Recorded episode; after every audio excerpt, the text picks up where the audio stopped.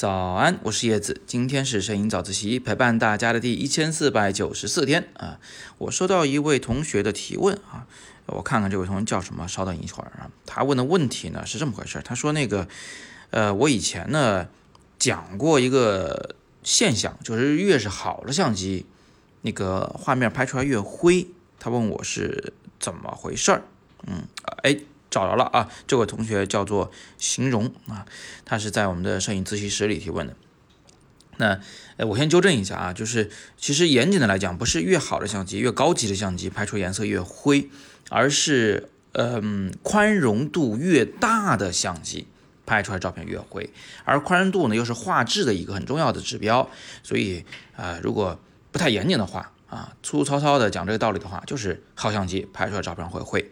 那这是为什么呢？呃，这里边呢得讲一个专业的知识点，叫做宽容度啊。有的同学一听这种专业名词就会比较头疼啊，但是不重要啊。嗯，它就是个词儿，它的这个含义呢很好理解，就是这相机啊，它到底能够记录、能够容忍多大的光的比值存在？呃，这么讲还是有点绕，我直接举个实际的例子啊，就比如说我们到草原上拍照，这草原。你这个画面构图里边有一颗太阳，非常亮，对吧？这个世界上最亮的东西就太阳了。那呃，除了太阳以外呢？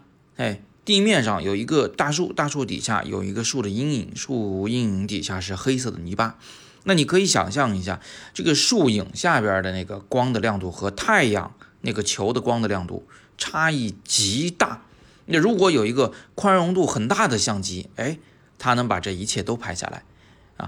全拍下来以后呢，你会看得见啊太阳的轮廓，哎，它那块没有曝光过度，还有形状呢，是吧？不是有一片一片的白色，是能看见太阳轮廓，而且同时你还能在这张照片里面看到树影底下啊那个黑色的泥巴里蹲着一只黑色的小兔子，哎，这个就是宽容度极大的相机。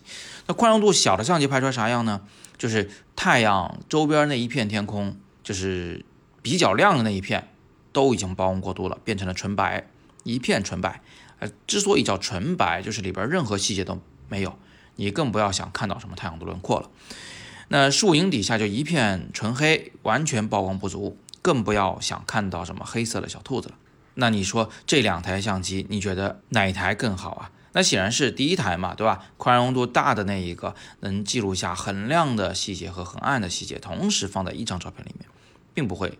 曝光过度和不足，但是问题也就出在这里啊。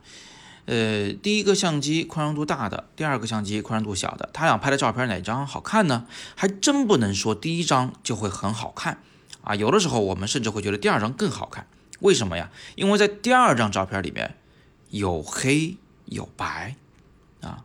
那有黑有白的照片，通常就是会让我们觉得对比度大啊，看上去很爽朗。就这个人啊，好像这个很很开心的样子，是吧？嗯，情绪很明显。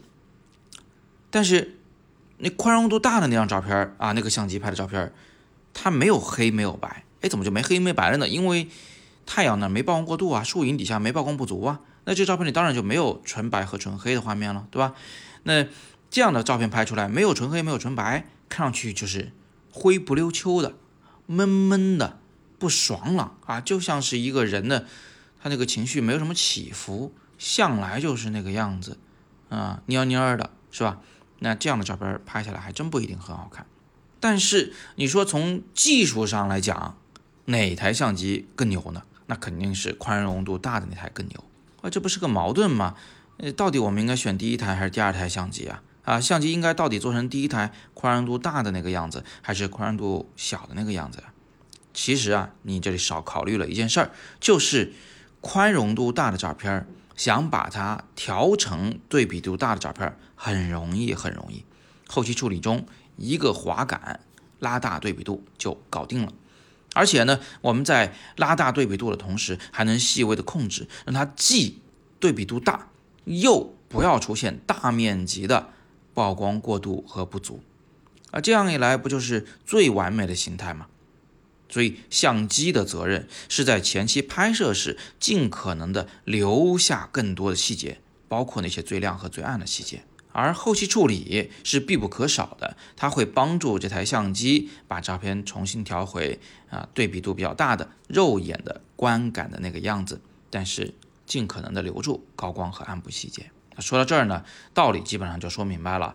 最后要给个小贴士，我们说了老半天，好像没有扯到颜色的事儿。那颜色为什么会发灰啊？其实道理很简单，就是对比度小的照片，颜色看上去。也会显得非常的灰，非常的闷，而对比度大的照片呢，呃，它颜色就会显得比较的鲜艳，所以宽容度大的相机拍出来的那种灰灰的照片啊，是从对比度上来说比较小，从颜色上来说也会显得比较灰的。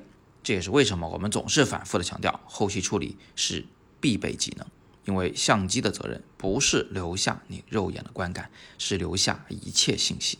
好了，那今天我们就聊到这里了。还是那句话，喜欢早自习的，别忘了点再看、点赞、点转发到朋友圈啊，这是对我的最大的支持。今天是摄影早自习陪伴大家的第一千四百九十四天，我是叶子，每天早上六点半，微信公众号“摄影早自习”，不见不散。